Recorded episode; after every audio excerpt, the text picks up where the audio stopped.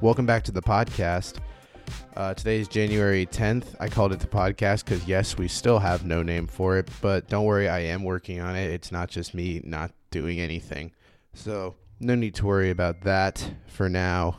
Um, I'm going to do a few topics today. We're going to talk about um, my opening is going to be about coaching expectations. And then that's going to go right into NFL, the divisional round previews. And then I'm going to have a friend of the podcast on who has not been on this podcast before, but is probably our most uh, dedicated listener and critique to talk gambling with us about not only the divisional round, but possibly a little national championship. So that would be pretty sweet to stay into if you want to make a decent amount of cash. All right, so I don't know if you guys live under a bus, but every head coaching position as of 1041 when I'm recording right now is filled except for the Browns job, which is expected to be McDaniels, I think, but we're going to wait. And maybe I'll break it right on the pod and do a quick dissection of the move. But for now, we're just going to talk about the coaching that is already put in place. For now, we really only we know that there's been a lot of criticism over two hires in general, which is kind of the reason why I did this coaching expectations format of discussing it because I feel like every time a new hire is in place, people either love it or shit on it, and there's really no in between. But like my main question is, why is there such this big amount of pressure on head coaches to turn around terrible teams in their first year under a tenure with such lofty expectations? It's it's ironic because if your team was as good as you think it is with this first year with a new head coach, would you be searching for a new head coach again? It's just really counterproductive. So I did some research on uh, some coaches heading into new situations. I found uh, an array of da- data from 2013 to 2017 with first year head coaches. There were 35 coach new head coaches in that span, and they went a combined 259 and 301 in their first season, and 10 of those 35 had at least 10 wins in their first season, but seven had four wins or fewer. So it's kind of like what you'd expect. There's some there's some big amounts on the ends of the spectrum, but a lot of it ranges to be in the middle.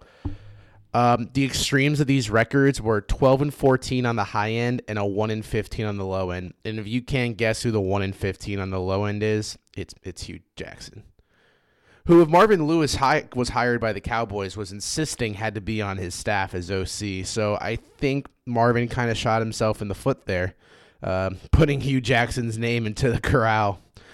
And Jerry Jones, for as uh, I know, he think he probably be able to dominate Marvin Lewis and uh, Hue Jackson's personality, but I think he was even like, all right, well, I don't want to like have a shitty coach and then just. I'm not saying Marvin Marvin jo- Marvin is just really Marvin Lewis is just an average coach. And Hue Jackson is not a good head coach, but I think he'd be a decent OC. Anyway, uh, nine coaches have earned playoff berths in their first full season, including three of the 2017 hires. But nearly one third of the NFL changed coaches at least twice from 2013 to 2017. So the expectations for head coaches are so gravingly like extreme, I think. If you look, I'm going to make a parallel for those who don't know. Uh, in soccer, the Premier League, they I don't know, there's there's this club called Arsenal and they had their manager Wenger for like 20 years and they were great in the first half and they were terrible in the last like 10. They didn't do much. And their fans they kept that manager to just even allow him to just try to build a structure. And at the end of the day, I feel like if if football teams took the approach of Premier League teams and just let their coaches develop a culture and bring in players with an amount of time that actually makes sense, we could have so many more coaches keep their jobs and have so much better culture instilled into locker rooms. I know you're thinking though, that was 2013 to 2017 data. So like how did this year's first year coaches fare? All right. Well, after week 1, of the 2019 season, they were 1 4 and 1. But if Adam Gase and Bruce Arians were not first time head coaches, but if they were, that record would go to a sexy 1 6 and 1. Um, that's terrible. so I then I didn't see any like articles that wrote anything about this, so I did the math myself here, and it says that this year's first year head coaches went 38 54 and 1. Uh, that is even a deceiving number within itself. So, to further explain that, let me break you down how each new first year head coach. Now, when I say first year head coach, I mean they never head coached before. So, like as I said before, this exclu- excludes Adam Gase and Bruce Arians. So we have Cliff Kingsbury of the Arizona Cardinals. They went 5 10 and 1, which they weren't having high expectations. He was really brought in there to mature Kyler Murray as a quarterback. So that's a fair first season, I think, especially because they were the first pick of the draft last year. Um, Freddie Kitchens, uh, that he went 6 and 10. Um, that is one of the more disappointing with expectations. And I kind of understand that, but I don't blame Freddie for it because he was definitely not prepared. But at the same time, if I blame the Browns more for bringing him in and then giving him the expectation that he would be able to somehow just magically become a seasoned and veteran head coach. That was an interesting idea. It obviously didn't pan out.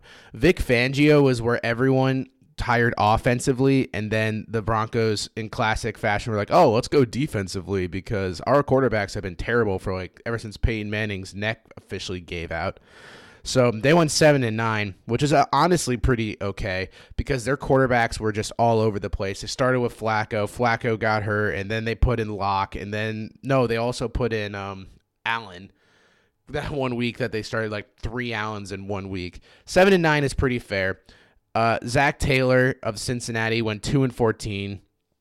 That team was just set up for failure. Not to mention, we don't even know if Zac Taylor is a good coach because he went from like the quarterbacks coach all the way to head coach of from the Rams because everyone had to get on that Sean McVay glory train, thinking like, oh, we got to go younger. We got to get a Sean McVay esque coach because that's really going to help. Because you know what happened? You know what the NFL is parity yeah, you know how many people have been hired from the Belichick coaching tree and have panned out? Like three, maybe probably two.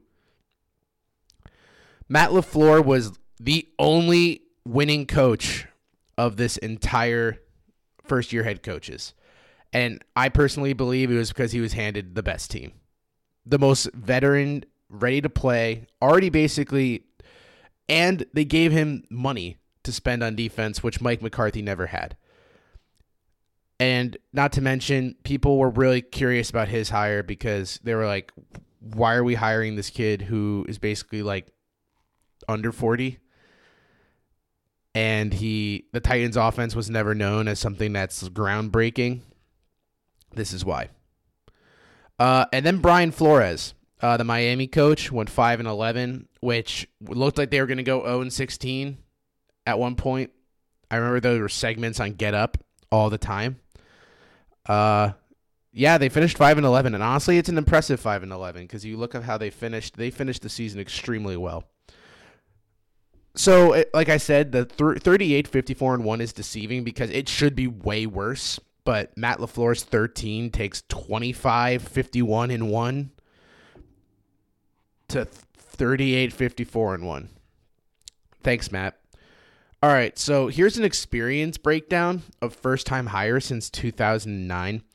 And since 2009, this is the amount. No, this is actually pretty crazy, though. So, in first time hires in 2009, we had nine. We didn't have any first time hires in 2010. So, it was basically recycling, which I think the NFL always needs to cycle in first time hires because if everyone just hired the same head coaches, odds are one, everyone knows their scheme. So, like, how is that going to work? And two, some coaches just need to be let go, like Jason Garrett. Um, so then there were no in 2010. So seven in 2011, four in 2012, seven in 2013, four in 2014, three in 2015, four in 2016, five in 2017, eight in 2018. No, five in 2018. And I know what you're thinking that it seems that the coaches are getting younger, but actually in 2018 it was 46.6 and in 2017 it was 41.2. So it also people are saying that it was more offensively driven, but actually in 2018 also defensive background was hired way more than offensive background. And it seems as if well last year was mostly offensive hires. I mean, you had Flores and um, Fangio, but as a whole, I think the the NFL is tired of this little gimmick already that they're going to do the young coach who's offensively driven to help their young quarterback succeed. So the reason I brought this whole head coaching thing up is because there's new head coaches that are already under scrutiny, and that's Joe Judge and Mike McCarthy. So, for those who don't know anything about Joe Judge, except for the fact that people roast him that he's the wide receiver coach for the Patriots when the Patriots had a terrible wide receiver core this year, yeah, because you know it's really fair to blame Joe Judge. Hey, Joe, you kind of stuck to your job because you had a psychopath in Antonio Brown who likes to Instagram live every two seconds of his life, like he has some documentary that no one's watching. And you have Josh Gordon, who, as great of a guy I, I bet he is, he's never out of rehab for more than like a three month period, and he's always on something. And then Belichick cut him because he said his work ethic sucked. But yeah, and you get Mohamed Sanu in a trade because that makes sense with a second round pick when the guy is super slow, had terrible hands all year. And we're to, by the way, yeah, yeah, that's fair to judge. No pun intended. Um, also, here's some things you should know about Joe Judge if you're a Giants fan that would probably make you much more excited about this hire than the the way the media is covering it today. Um, he came from the Nick Saban and Belichick coaching tree. There's not many coaches out there that can say they have worked for both, and those are two of the best minds in football. I know Saban was not a great NFL head coach, but he's arguably the best college football coach of all time. Belichick is arguably the greatest NFL coach of all time. He's an old school type coach, which will be great news for the Giants offense because I believe that means they're going to lean on Saquon much more than Daniel Jones. And if you watched any Daniel Jones last year, he he's he looks like he's like pretty decent, but at the same time, I don't want him being the reason we control the ball. You have a once in a generation type running back in Saquon Barkley, and you have to use him, or else you're just wasting his talents. And everyone knows the running back prime is basically from draft day for the first four years, and then their contract expires, and then no one wants to touch him. Also, he was the special teams coach which is extremely important because for those who don't know, the Patriots are a very well disciplined and elite special teams team in the league. I mean, it's one of their strengths every single year. I don't know if that's important to you, but it proves that he can run something, which we know is more valuable than Freddie Kitchens because Freddie Kitchens was a guy's guy, as everyone says and he's very personable. Joe Judge really just strikes me as like a Navy head coach. And I think that's what the Giants honestly need because I'm not sure Shurmur was it, even though everyone raved about Shurmur in the first season. Shurmur's been a head coach before, it never worked. I don't know why we decided we're giving him a second chance. That's like also what I'm really curious about because the Browns are also cir- like dancing around the idea of bringing back other coaches that just tanked in other spots. Like I saw that um, the uh, Eagle Jim Schwartz that Jim Schwartz is uh, supposed to interview for this Browns coach. Did did no one think when he was the Lions coach that they were pretty mediocre except for that like one nine and seven year? Yeah, I know he's a hard ass, but like at the same time, not worth it. Here's the huge mistake with Joe Judge though that I don't think anyone's talking about. I read that Gettleman and him will decide this Giants staff. Huge mistake. Gettleman is not well respected in this league. That is why I believe no one was in particular salivating for this Giants job, even though they have incredible young talent on both ends of the ball and they have the potential with a high first round pick to continue adding great players to this roster. The Giants should have got rid of Gettleman right after he said, We didn't sign Odell to trade him, and then traded him. That just doesn't make sense. All right, enough about David Gettleman because I'm sure this is more than people talk about him in his lifetime. Uh, Mike McCarthy is the other hire. Now, people were saying this Mike McCarthy hire was safe and that it was the easy way to go, even though they had tons of highly qualified candidates interviewing for this job. But so, Mike McCarthy, uh, if you don't know, he's the former head coach of the Packers, and he coached Brett Favre and Aaron Rodgers for 13 seasons and he posted a 125, 77, and 2 record. Yeah, I know. That's pretty average. No, it's not. It's pretty good. You won a Super Bowl, which is definitely a positive. But the question people ask is how did McCarthy only go win a championship in one year out of 13, tied to two of the greatest quarterbacks that have ever played this game? Um, defense. How many teams win a Super Bowl with a really good offense and an, a pretty terrible defense. What comes to mind for me immediately of why this doesn't work is the Patriots Giants second Super Bowl, where the Patriots were the number one offense in the AF in the NFL, and then they also posted the second worst defense in the NFL, which ironically number 32 was the Green Bay Packers. Uh, I just think NFL in the postseason is all defense. Defense extremely is extremely crucial to a team winning or losing every game because you know what happens when people go to the, the playoffs? They try a lot harder. The environment gets worse. It's much more on the line. Everyone is bringing everything they have. The offensive coordinators are bringing their trick plays. The defense is bringing their hard nosed blitzes, their zero blitzes a lot.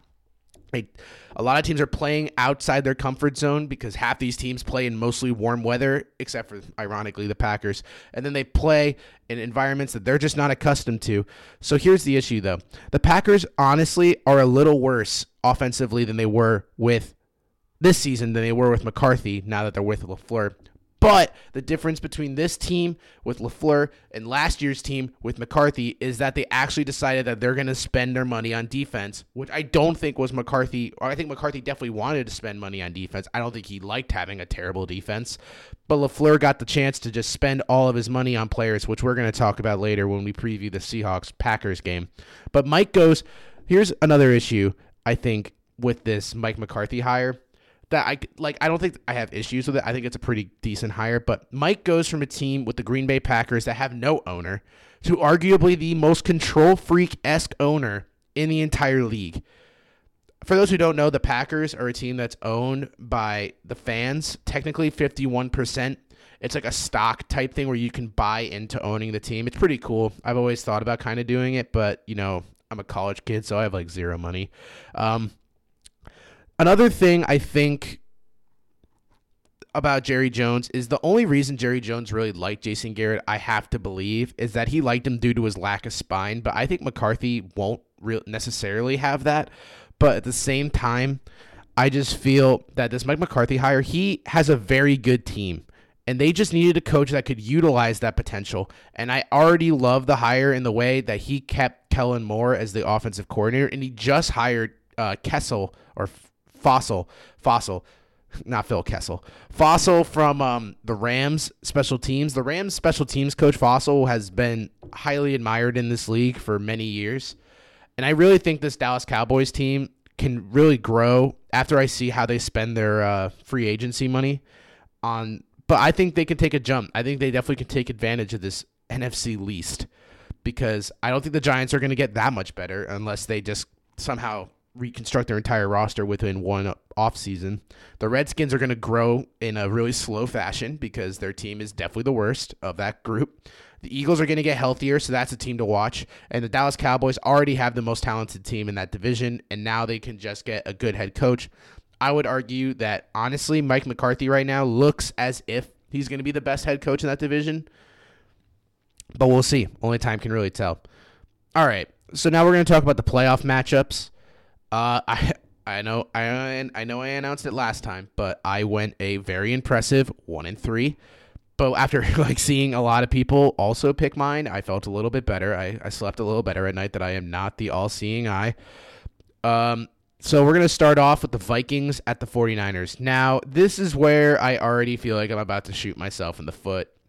Uh, so the matchup that the people will be talking about in this game for sure is between Kyle Shanahan's offense, which is known as inventive, innovative, uh, very, very, very extremely good. Yeah, that was a really sexy way of saying their offense is good. And uh, the Vikings head coach Mike Zimmer's defense. That is what people are going to talk about. However, that should not be the focal point of this game because the Vikings offense and the 49ers defense is definitely going to be the reason who decides who moves on to the NFC Championship game. I believe the Vikings just need to do the same recipe that they did to pull off a win against the Saints, which would be that Dalvin Cook and the run game need to be force fed the entire game. Have Kirk play a fairly conservative game and make him have him make the big plays if necessary, like he did in that overtime drive, and let the defense just simply contain Jimmy Garoppolo. Now, I know what you're thinking. Uh, Jimmy Garoppolo is not as good as Drew Brees, but if you are delusional enough to think that, you definitely are on something that San Fran is delivering. Uh, I believe that that Saints offense was top five, and the 49ers have a decent offense. I mean, they have Garoppolo, who I I rate as like top 16 quarterback. Um, I like Raheem Mostert. Tevin Coleman fell off a cliff after like week 12. Matt Breida is a pretty solid run back, but also I don't. They're they have Kittle. Kittle is their best offensive player, but I'll talk about Kittle in a minute. But their offense, honestly, is not as remotely as explosive as the Saints was, and the Vikings seem to have a pretty good handle on that, except from two Taysom Hill type plays. But honestly, I don't see Taysom Hill really showing up in a uh, Vikings uniform anytime soon, so I think they're fine. The big ca- challenge here for the 49ers is to get George Kittle going, honestly. He is by far their most talented offensive player. He looks like Gronk more than any other tight end really has. I know maybe Jimmy Graham is up for the argument. I, I don't think Travis Kelce is the same as Gronk.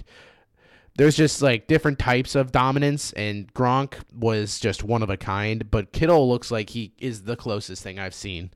The Vikings defense has allowed a passer rating of just 60.3 in the regular season to target tight ends. That's the lowest figure in the league by 28 points. And second, oddly enough, is uh, the San Francisco 49ers defense with 88.4. But the funny thing about that also is that I don't expect Kyle Rudolph to be going off again. But you know what? I also said I didn't expect Kyle Rudolph to get the touchdown in the corner. But we'll see. Another headline for this game that no no one's really picked up on is um, how the 49ers defense has kind of lost its traction off of this sensational start it had where it looked like it was just going to tear everyone to shreds for weeks and weeks and weeks.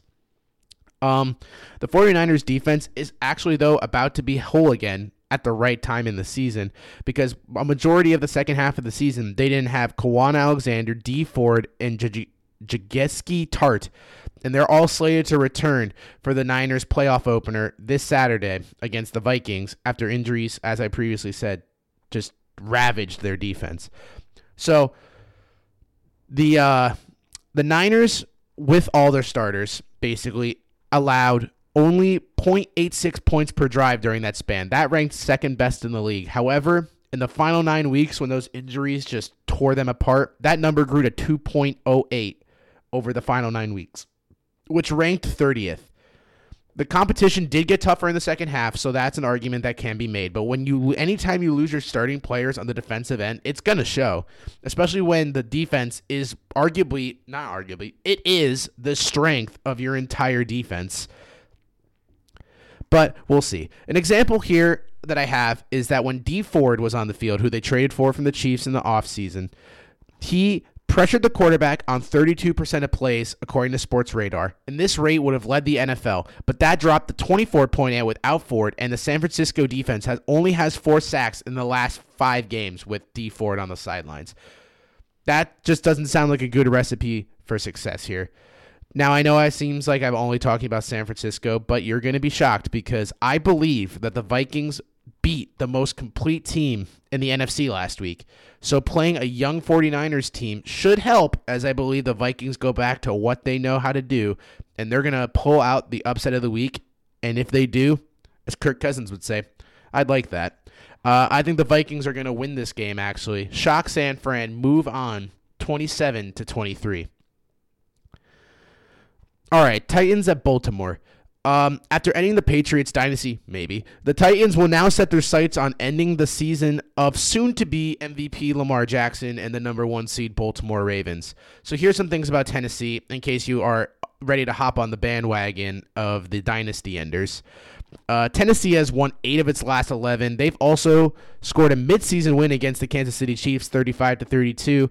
And of the nine wins that they had in the regular season. Five came on the road, and also this latest one in New England. So this team is capable of beating very good teams. This isn't a soft schedule nine and seven type team that just squeaks in.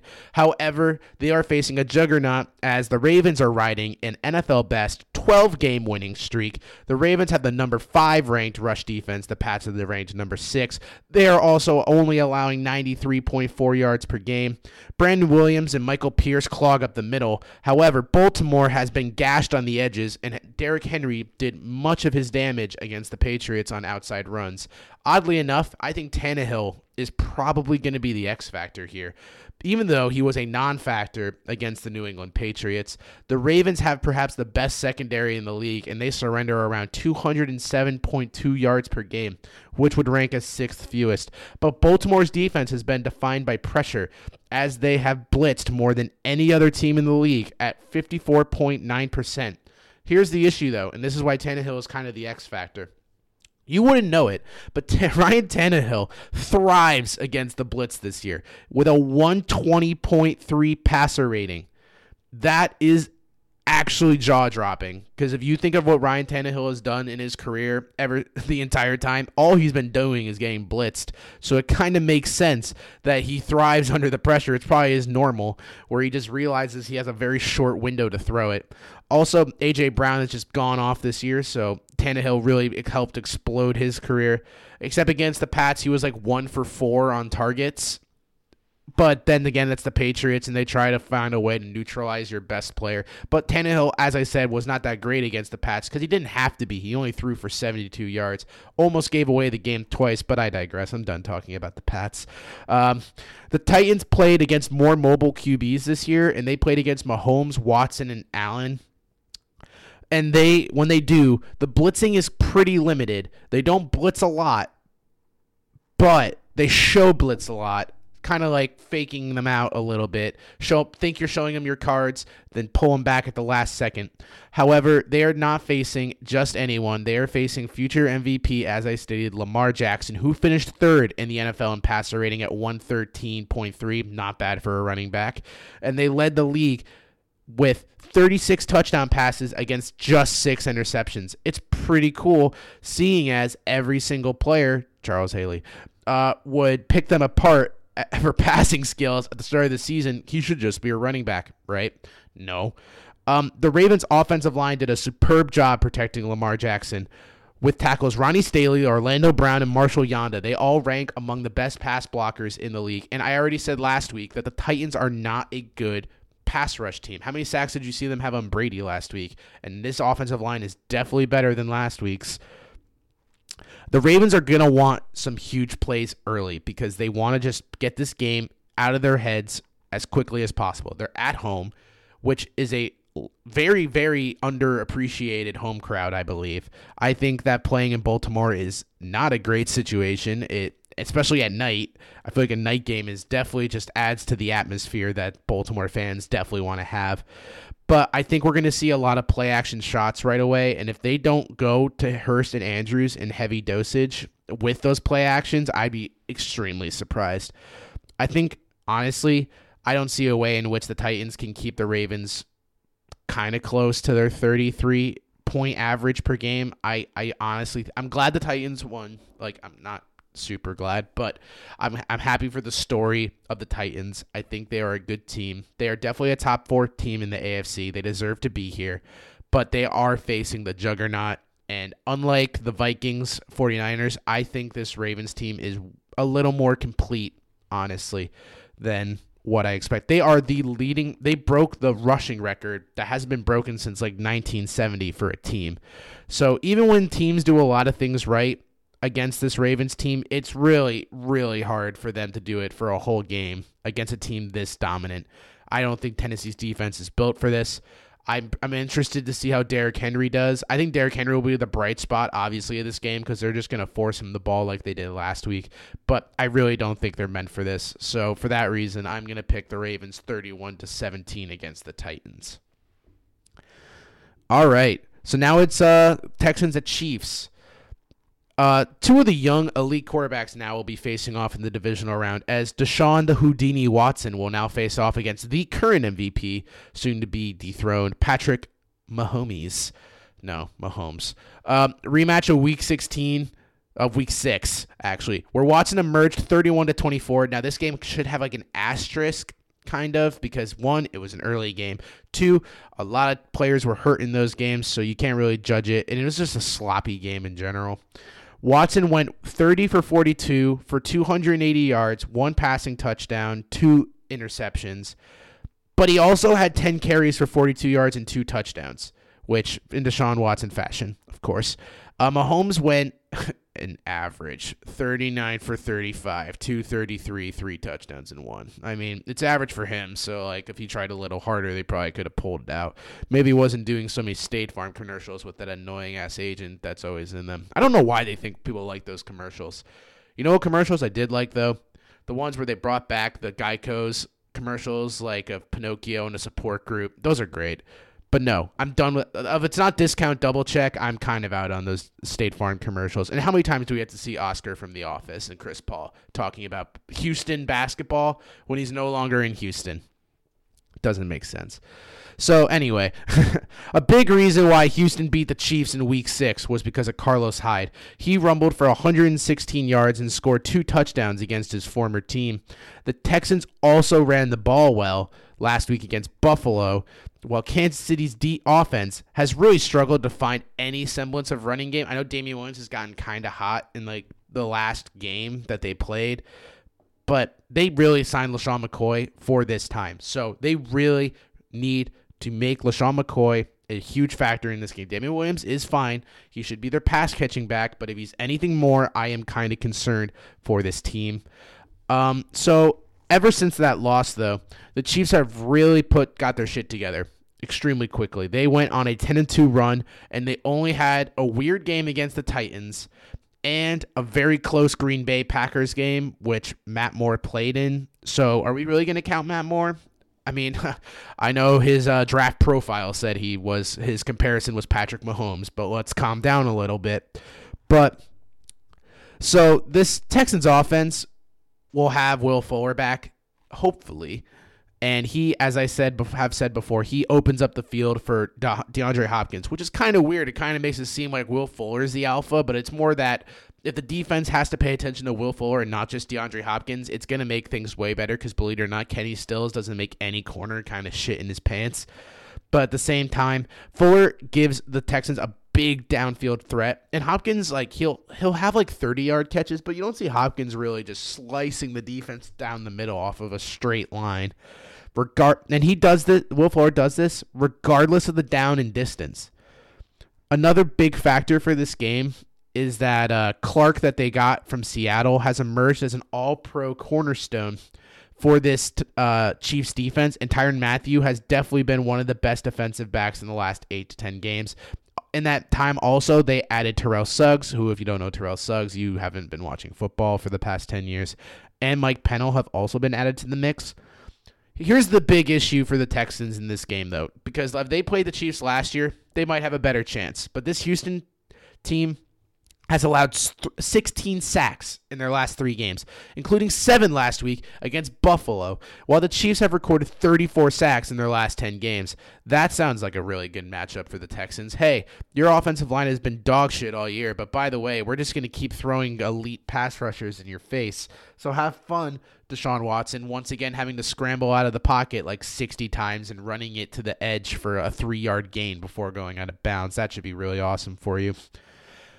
By the way, Patrick, I did some things on Patrick Mahomes to see how well he did in the postseason statistically last year because he is a two game veteran. uh, Patrick Mahomes, by the way, if you go on Pro Football Focus, they show you the nicknames the player has been called in the past, and his were Showtime, the musician, the gunslinger, which makes sense, or this one's just weird, Fat Trick was Patrick Mahomes like a chubby little kid? Like, who the hell has ever called Patrick Mahomes Fatrick? Also, are you still calling him Fatrick? Because I don't think I really want to mess with Patrick Mahomes. That Kermit voice just rubs me the wrong way. But anyway, the uh, Kansas City Chiefs quarterback last year in the playoffs went one and one. They destroyed the Colts last year. I remember that game. That was kind of surprising. But so in two games, he went 43 for 72 on a 60% completion rating. That's not too hot. 573 yards, three touchdowns, zero interceptions. He had honestly an okay season, but not for him. Three touchdowns in two games as an MVP is not the recipe you want. I, they he wasn't the reason they necessarily lost to the Pats. They lost to the Pats because of that that uh, sweet offsides call. Thank you. But I I see a similar result here for Mahomes against a AFC South team in the divisional round. However, the only difference is I do not see Mahomes and Reid sending Deshaun Watson in retirement after this game. However, from this beating of this terrible offensive line that I suspect will happen, it's never out of the question here. I see Mahomes and the Chiefs delivering on a revenge game. With the Chiefs being a very solid team all year, despite injuries and hiccups, I have a recipe in place that emerges not only as the winner of this game, but in the AFC Championship game as well. And for that reason, I have the Chiefs winning this game 31 to 21. And here is the last game we have uh, the Seahawks at Green Bay. So there's basically two narratives to this game. One, Seattle is a completely banged up team with no running backs, except for Marshawn Lynch. And we have Aaron Rodgers, who is getting more criticism than I think he has ever had in his career with one of the best records he's ever had in his career. The Seahawks should probably feel confident going into this game on the road again, where they are now 8 and 1 However, the Packers, as I previously stated, are one of the most sketchy 13 and 3 teams I can remember in recent memory. Let's talk about Rodgers for a minute. Rodgers' passing record, 95.4, was his third lowest since becoming a starter in 2008, while his completion percentage, 62%, and his yards per attempt, 7, were the lo- second lowest in that time, posting a 26 and 4 interception ratio.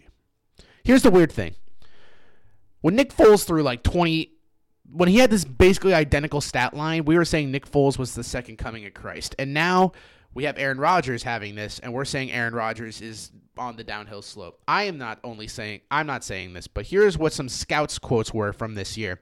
Quote, he was pretty damn ordinary for most of this season and quote, he's playing like a guy that doesn't want to get hit anymore. He's throwing off his back foot. He won't step into throws. His mechanics aren't good. I mean, maybe it's because it's the playoffs. He'll start doing those things again, but he doesn't look like the Aaron Rodgers of old. That's for sure.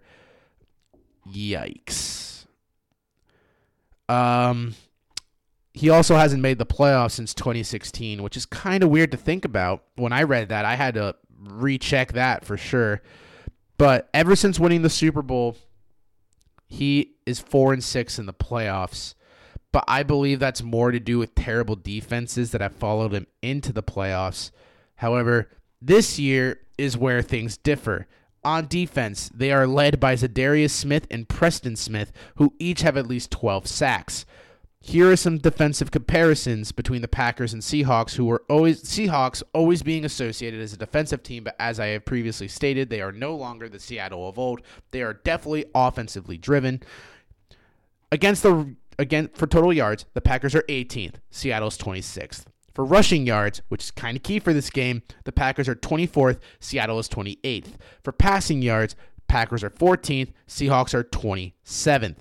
Points allowed, Packers 9th, Seahawks 27th, DVOA, which is defensive efficiency, Packers 5th, Seahawks 8th. Now, the reason that the rushing yards are important is because the Packers have a two-headed monster with Aaron Williams, Aaron Jones, and Jamaal Williams. Almost just hybridized them into one. And honestly, I that that wouldn't surprise me.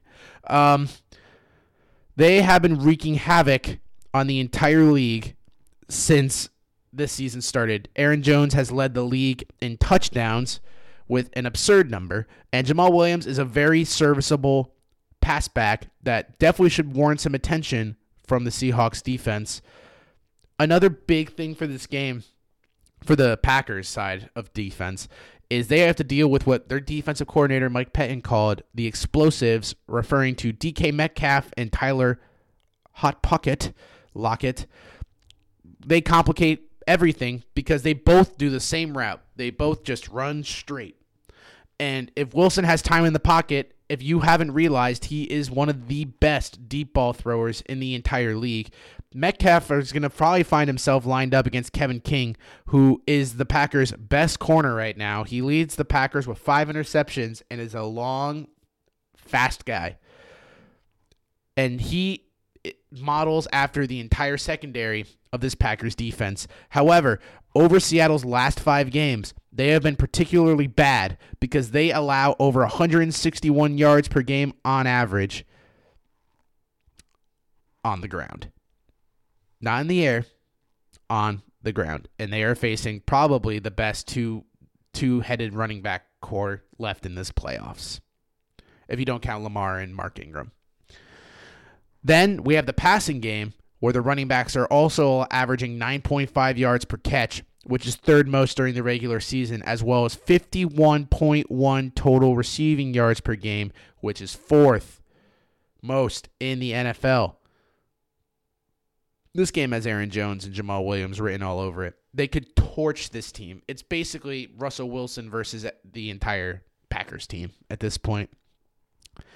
So, going off that Russell Wilson statement, uh, Russell Wilson has, I looked it up, has done god awful in Lambeau. Like, in ways that you would not expect Russell Wilson to do that poorly. They played him in 2015.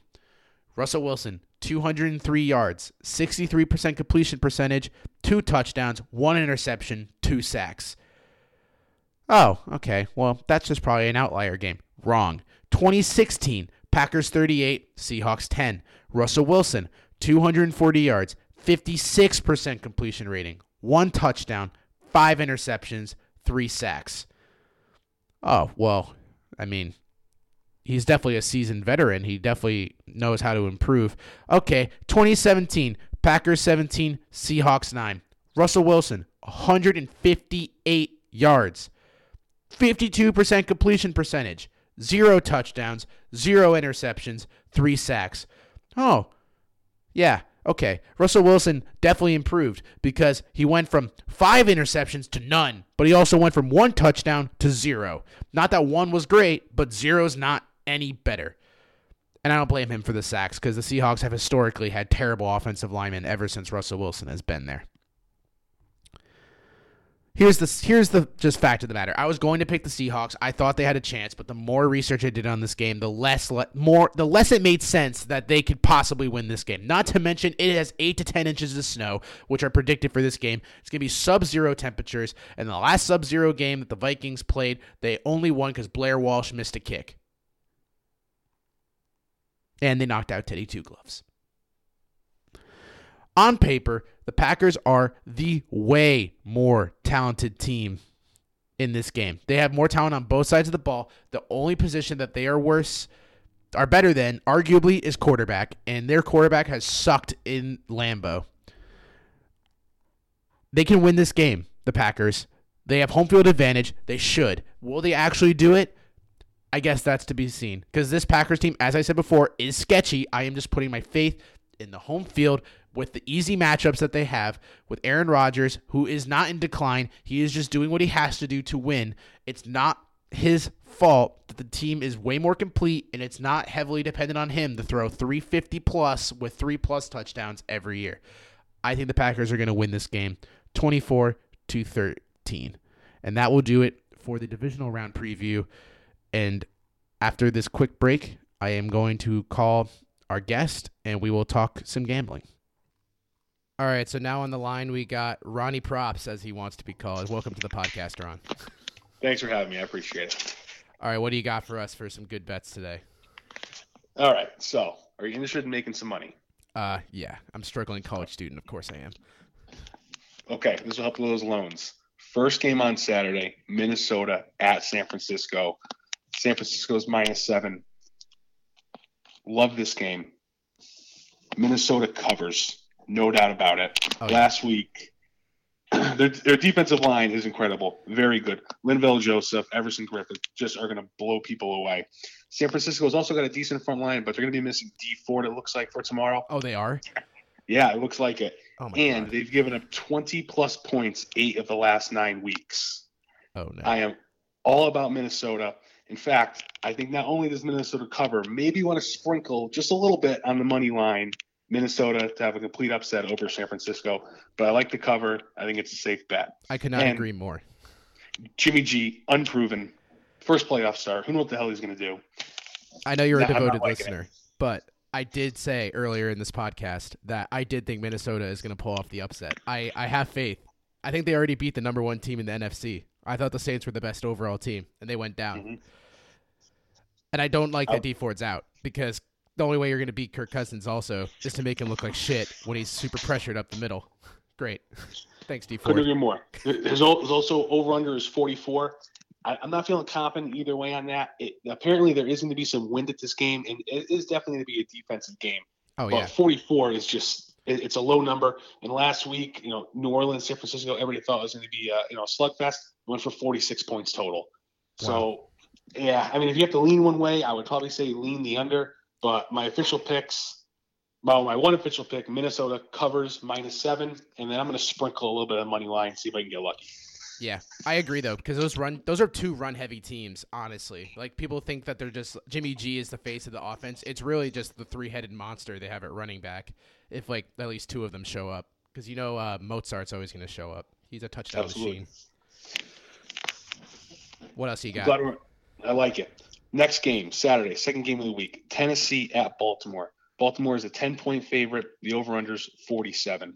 It's going to be unseasonably warm in Baltimore, 65 degrees and cloudy. It's going to be a beautiful day. Thank God. Now, Tennessee, huge upset with, with the Patriots, riding high, coming into Baltimore. The Ravens allow 93 rushing yards a game. They also score 33 points a game. Mhm. Ravens have two all pro cornerbacks, and Humphrey and Peters. They're going to load the box. I do not see Henry going crazy here today, and they're going to force Tannehill to beat them, and he can't. It's just not going to happen. You and the entire nation outside of Tennessee, I think, believes that. Except So, for Tannehill's you- wife. Exactly. Baltimore, lay the points. They're going to crush them. I can easily see this being a 35 to 10 game. The over under is 47. It's tough. I'm not going to touch the over under because even if the Ravens put up 35 and the Titans put up 10, you- it's not enough to cover. I don't love it. So give me the Baltimore to cover. And then I got an interesting prop bet for you. Oh, I'm excited. The prop bet running back, Titans, Derrick Henry, Yep. 94 yards. Over under. I am taking the under. Oh my God. Taking 194 yards. Baltimore is going to load the box eight deep all game, force Tannehill to beat him. He's not going to be able to do it. They're not going to be able to run the ball like they used to against the Patriots. Do not have him hit 94 yards. Take the under on the prop bet. Yeah, and if that happens too, you might as well just take the under for the over under because if they can't run, they're not going to score. not against But- this loaded Ravens secondary. I, I agree. But what happens if Lamar Jackson goes out for 45 points? That you guys are freak. yeah, who knows what he's going to do? They all they do is score points. I mean, thirty-three point two points a game. It- It's it's going to be tough. yeah. This is, you can't even compare Lamar to the Lamar of last year in the playoffs when they stunk because he's a completely different quarterback. Completely different. Just uh, just the confidence, setting all the records this year. Just looks like a, a grizzled vet out there. Love that team. Love them going into it. They're they're definitely going to cover, no doubt about it. It's definitely set up for an awesome AFC championship. All right, what do you got for the Sunday games? Okay, Sunday, first game. Houston at Kansas City. Houston is currently a 10 point favorite. They only opened as a 7.5 point favorite. Over under 51. You know, it's going to come down to can Houston run the football? You know, can, can Carlos Hyde do anything? Can their running backs do anything? They're very You know, bang average. Yeah, very average. It doesn't look great. Andy Reid is 5 and 0 when he has a first round bye. Kansas City looks good. Their defense has completely turned around in the past couple weeks. Texans average 24 points a game, very eh, 126 yards rushing. Don't see it happening. Um, you know, Kansas City averages almost 30 points a game and almost 380 yards of offense Yeah. you know, uh, the over under is only 51 here. It's going to be a decent day. I definitely take the over, and then I'm leaning for Kansas City to cover the 10. I think yeah, I, I 100% buy into it. I mean, the it definitely the over under game is definitely the one to look at because both these offenses, it could be a shootout or it could just be, in my opinion, a Kansas City wrecking just ten, Texans in every single facet. Yeah, no, I think I think the over is set low. I think it's going to be well into the 60s. Um, you know, I think the first half, Kansas City is going to come out and blow them out of the water. I can easily see them putting up 28 points in the first half.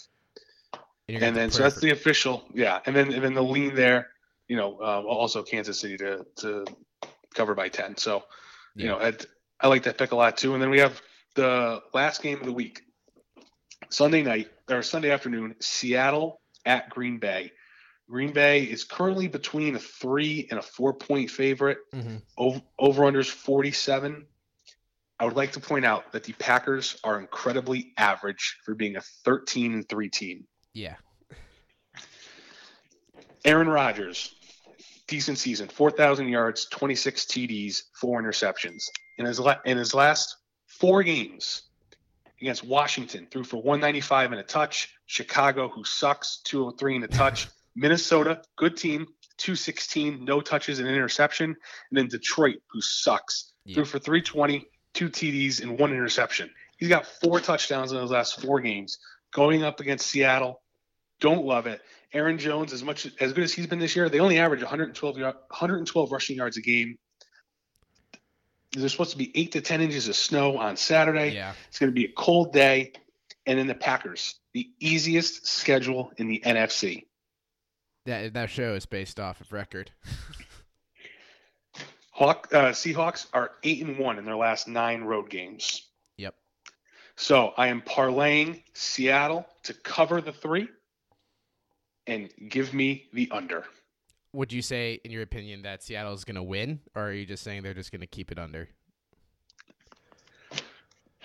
Because I struggled I de- with this game a lot when I was doing the research for it, but I ha- I ended up settling with Green Bay because I looked at I don't know if you knew Russell West uh, Russell Wilson's last three games in Green Bay are straight up horrifying.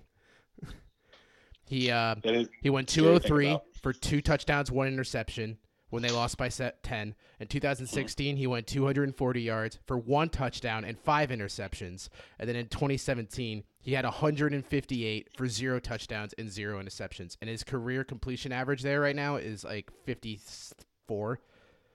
But you know what they didn't have those years? DK Metcalf. DK Metcalf. the human pacifier. Yep, and if honestly, I mean, I'm going to parlay that. I'm going to parlay the Seahawks to cover and the under. I love the under in this game as well. Over under 47. Give me the under. All right. So now we got after that we got Monday. So another great day of football. so what are you? Monday your night best game of the year? Cannot wait. Clemson LSU, one seed versus three seed.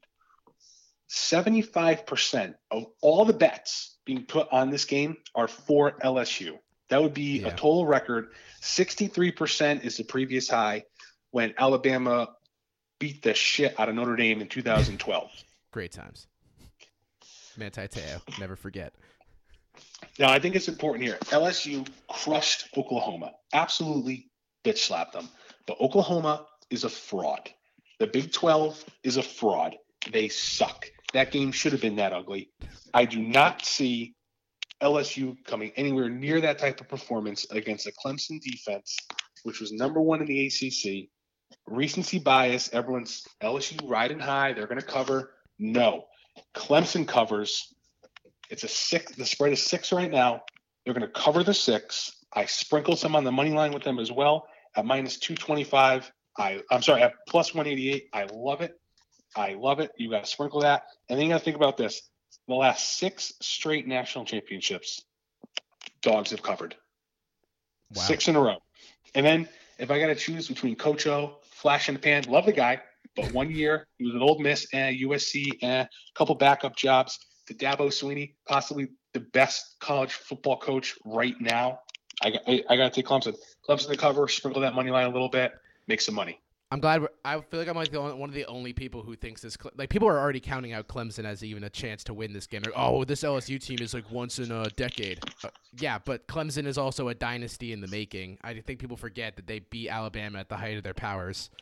But yeah, absolute dynasty. Trevor Lawrence, 25 and 0 as a starter. 25 and 0. I don't know how people are arguing. People like in midway through the season this year were like, "Oh, Trevor Lawrence, maybe he was a flash in the pan. We don't know what we really saw with him." But yet, look where he is right now.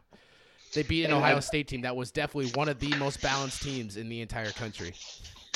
Ohio State was the most impressive team for 80% of the season this year. They ran through everybody in the Big Ten. They slapped everybody around. They put up 70 points, 60 points, 50 points every single week. They were fun to watch. Clemson came in there, took care of business. They're going to play LSU. I know it's in New Orleans. It's going to be tough. I they are going to cover that six points, and I like them to win it all. All right, so I'm gonna ask you a hypothetical here. As a Giants fan, let's say you do not have Danny Dimes. Okay. You have the number one pick. I am going to give you the choice between drafting Joe Burrow right now or Trevor Lawrence. Who do you pick? without a tenth of a second of hesitation, you have to take Trevor Lawrence. He is a golden child, but now Joe Burrow. I'm very scared for the Bengals because it's very obvious that they are going to take him, not only based off of where he's located, but because of the hype around him. And no one in Cincinnati is that hyped for football right now. And he was Mr. Ohio football in 2012 or 2013. I mean, he's a he's a Ohio guy. Listen, he was a three-star recruit coming out of college. Went to Ohio State, was behind J.T. Barrett and then Dwayne Haskins. Transferred out, given a shot at LSU as a junior LSU. Check down, check down, check down. He sucked.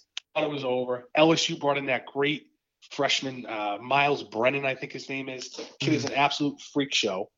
Uh, they bring in that new passing coordinator, works with Joe Burrow. All of a sudden, Joe Burrow lighting the world on fire.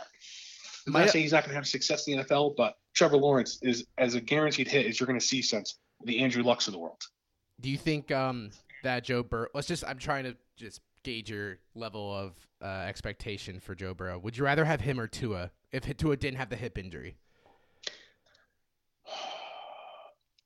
I would rather have Tua. Yeah, that's how I feel. I don't know if I'm fully sold on this Joe Burrow thing. I mean, people are comparing him to Tom Brady on every broadcast. Like, oh, he's the next Brady. Um, he's way more mobile than Brady, but Brady, you can't compare any college quarterback to Brady. I feel like because Brady was not a good college quarterback. So, what film are you looking at necessarily?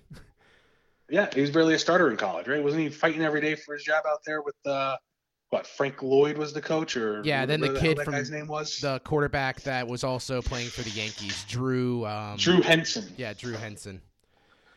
I don't know. I feel like this is gonna be a great game, though. I mean, the offense around Burrow is definitely more talented, I think, than the offense around Lawrence, which is another key thing to keep in mind when comparing these two quarterbacks. Yeah, they both have great wide receiver core. They both have great running back core. Uh, that kid Etienne from Clemson is an absolute freak show this year. Uh, I know LSU has the three-headed monster uh, with uh, Jefferson um, for the wide receiver core, but Clemson at the same time in the last six weeks of the season, after their almost lost to UNC, beat the crap out of everybody by 35 points. And I understand that they're in the ACC. Their schedule isn't the same as an LSU but they have shown time and time again that they are coming to these playoffs and they win these playoffs. I can see them being very competitive with LSU. I like it. They're going to cover. They may win. Let's go, Clemson.